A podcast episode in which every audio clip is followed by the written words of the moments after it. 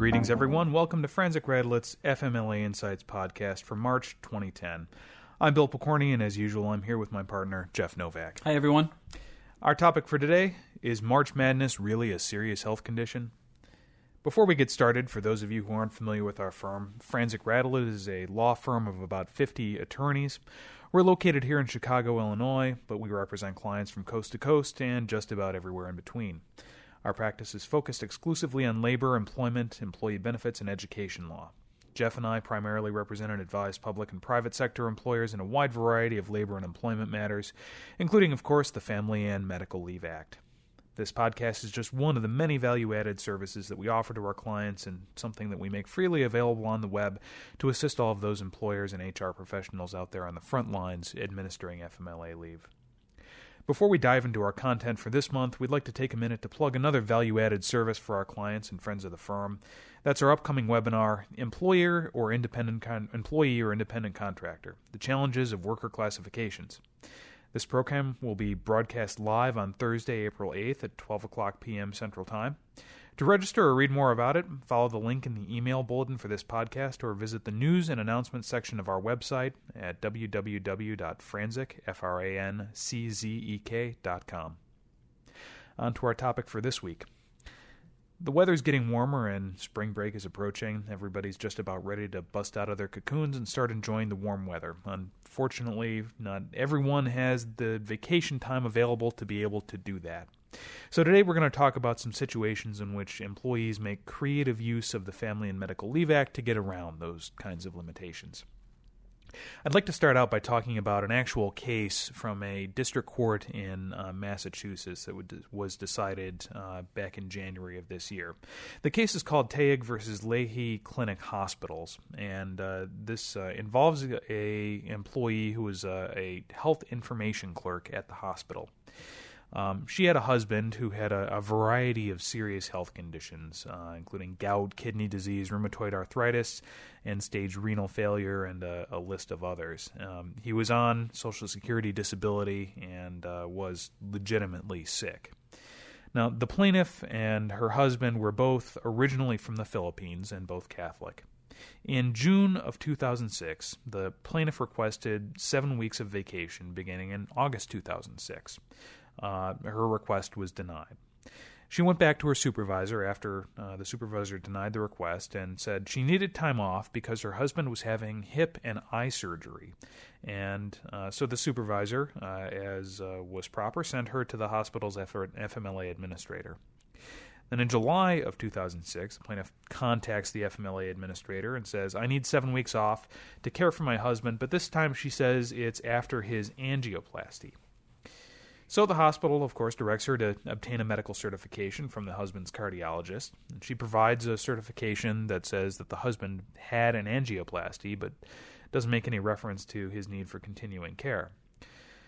The hospital says, well, that's not good enough. We need uh, complete FMLA certification. So she goes back uh, to a different doctor this time, to her husband's internist, and gets a note that says that her husband's problems uh, significantly affect his functional capacity to do activities for daily living, and that his wife should be given leave for medical reasons to accompany the husband on any trips as he needs physical assistance on a regular basis. This is where we get into the vacation part of it. The letter says that he has chronic liver and kidney problems, and that's about all the information that it provides. Well, the hospital advises that the certifications still aren't adequate. They don't include all the information that uh, the hospital needs. The employee takes off work anyway. Come uh, August, when she said she was going to go off on vacation uh, initially and then requested that time off, she calls off work. Uh, and she calls in, leaves a message, says she won't be into work, but doesn't say where she's going. As it turns out, she and her husband had gone off to the Philippines, evidently to visit a Catholic priest who uh, did uh, uh faith healing.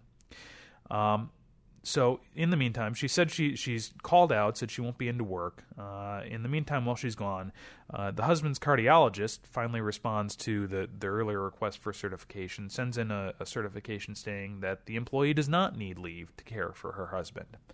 So the hospital, with no information about where the employee actually is uh, or uh, any confirmation that she actually needs FMLA leave, sends the plaintiff letters uh, in August a couple of times asking her to uh, to get in touch with them. She, of course, is in the Philippines, so she doesn't respond, and uh, the hospital eventually terminates her employment leaving aside all the certification problems and the, the steps that the employee failed to uh, comply with in the certification process, the court focused on a couple of issues. First of all, whether an employee can take FMLA leave to care for a spouse who has a serious health condition uh, and who seeks to travel abroad for faith healing. The answer to that is no. Faith healing is not covered by the FMLA, generally speaking. It's not medical treatment. So while you can take FMLA leave to uh, care for a spouse who needs to pursue medical treatment, uh, faith healing generally doesn't count. Uh, you should note that there is one exception to that written into the FMLA regulations. Uh, the regulations do allow for treatment by Christian science practitioners recognized by the First Church of Christ Scientist in Boston. Um, but outside of that, uh, other faith healers uh, generally aren't covered. But the broader issue here really has to do with uh, accompanying a seriously ill spouse on a trip. When is that legitimate FMLA leave? So, for purposes of receiving care, um, it may be one thing. Uh, for example, if you need to accompany your spouse to the Mayo Clinic for cancer treatment, there's a good chance it's going to be covered uh, FMLA leave if you're otherwise eligible. But here, the court focused on the fact that the plaintiff spent more than half of her trip visiting with friends and family and visiting local churches, not caring for her husband. And the court said that when providing care is really just an incidental consequence of taking a seriously ill family member on vacation, the FMLA doesn't apply. So that's one case, and there were a number of, uh, facts in there that the court could have based its decision on. I mean, among other things, the employee's lack of responsiveness. But it illustrates an interesting problem, and uh, one that I think bears a little more attention. So let's consider a slightly modified version of those facts, and I'll pitch it to Jeff. And, and Jeff, I'd like uh, to hear your thoughts on this situation. Um, consider this. Uh, suppose you have a psychiatrist who completes a medical certification and says that uh, your employee's spouse is severely depressed and that he's recommending that the spouse go on vacation to follow his favorite team during the NCAA basketball tournament. He says it's medically necessary for the employee to accompany the spouse on this trip to provide emotional support and uh, help monitor medications and the like. And you know the employee in this case is n- is uh, not a basketball fan, so she has no real interest in actually going to see uh, the tournament what do you do? You run for the hills as fast as you can. uh, seriously, though, I think the first thing to point out is is this: while humorous, is not an uncommon scenario. Uh, you know, a couple of months back, uh, I had a client send me a doctor's note supporting FMLA leave, and the doctor uh, reasoned that a trip to Walt Disney World uh, was consistent with the employee's need for FMLA leave because it helped her recuperate from her stress. So this is not an uncommon scenario. Uh, when you're dealing with um, an odd situation like this, situations where you suspect abuse um, with respect to, to any form of leave, the best tool that you can use here is the medical certification form to obtain leave, you have the, the employee has to have that form completed by the healthcare provider and return that form to you. Um, so that absence needs to be bolstered by proof that the uh, family member has a serious health condition and that it's medically necessary that the employee care for that family member. So, on the medical certification form, a couple of things are vitally important. Uh, for those of you that are familiar with the form, in the employee section, for example, the employee, him or herself, is required to uh, specifically describe the care that the employee will provide the health uh, the the family member and estimate the leave time that's needed for that particular situation.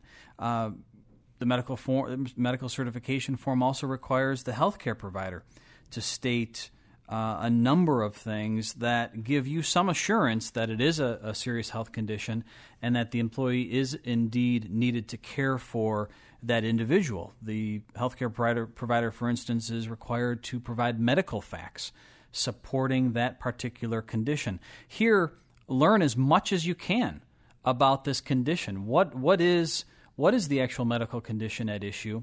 And later on in the medical certification form, the, the healthcare provider is also required to state, uh, to explain the care needed for the patient.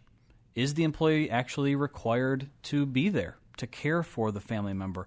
And why such care is medically necessary? At a minimum, make sure that you have adequate information on all of those questions so that you have as much assurance as possible that this uh, this trip indeed is a situation where the employee needs to to care for the family member. If any portion of that medical certification form is insufficient, incomplete, you have every right. In fact, you should uh, go back to that employee and, and, and in writing outline exactly what was deficient about that medical certification form and make sure that, that you push the employee for that information. You, as the employer, have every right to obtain that, that information. So, again, medical certification form, uh, a complete, sufficient form, is perhaps the best tool to combat uh, abuse in this situation. You may also want to consider authenticating or clarifying the medical certification form. Um, certainly, you can call up the the uh, healthcare provider without the employee's permission uh, to ensure that um, the doctor actually completed the form um, and directed uh, the nurse practitioner or whoever filled out the form um, directed that person actually state what is on the medical certification form. That's not likely to get you terribly far. What you might consider doing is, is trying to get the employee's permission to contact the healthcare provider so that you can have a conversation with the healthcare provider. This is an unusual situation, uh, to say the least, and so you uh, you know it may be worth your time uh, and energy to try to to work directly with the healthcare provider to understand exactly what's at issue here. Of course, you need uh, the proper release to to be able to do that. And here, um, you know, another option is is a second and third uh, opinion. Employers typically are not willing to, to go this route for um, time and expense. It's it's money. It's money to have to go through this process, and often we're talking about a, a small portion of leave, and and in the end, sometimes it's it's it's uh, more costly than it's worth. This might be a situation here where where you challenge it seems to me, based on the facts that we have here, um, needing a vacation to uh, go off and follow the NCAA basketball tournament is something in, in good faith that you can question. and uh, this might be an opportunity for you to send um, that individual off to a, uh, a healthcare provider that you do not contract with. Keep that in mind. The regulations are very specific as to second and third opinions um, and and see what what that uh, what a different healthcare provider might have to say on that point. Um, you know, in a situation where the employer chooses not to contest the medical certification, um, I, have had clients on both sides, uh, where some who have gone ahead and given the leave, others who have who have challenged it, and it's really it's a judgment call as to what the employer wants to do. And let me throw it back at you, Bill. Is there is there a problem from an employer standpoint if if the employer chooses not to question the certification and goes ahead and provides the leave? if you've got as long as you're doing the paperwork properly uh, and you know that is the employee uh, is actually requesting fmla leave and you've got that documented it's going to be hard for them to go back later on and say that the employer did something wrong by granting their request um, so there's a couple of advantages to doing that in this situation. One, it allows you to start drawing down their 12 weeks of FMLA leave um, and counting that uh, against their allotment.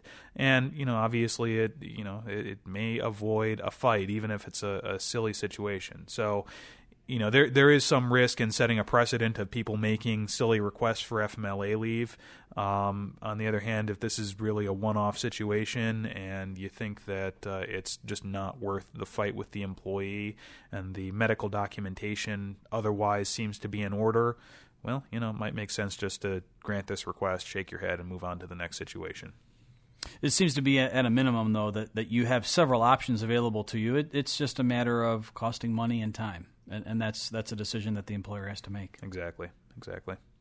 Well, as uh, in most cases, uh, it, this is truly a situation of the uh, the FMLA regulations and the forms being your friends. So uh, be familiar with those, and if if you do have questions, you can reach us at uh, fmla at franczek.com. Uh, we certainly do appreciate your feedback and any suggestions you may have for future topics. Until then, so long. This podcast is a free production of Franczek Radelet. Franczek Radelet's podcast and website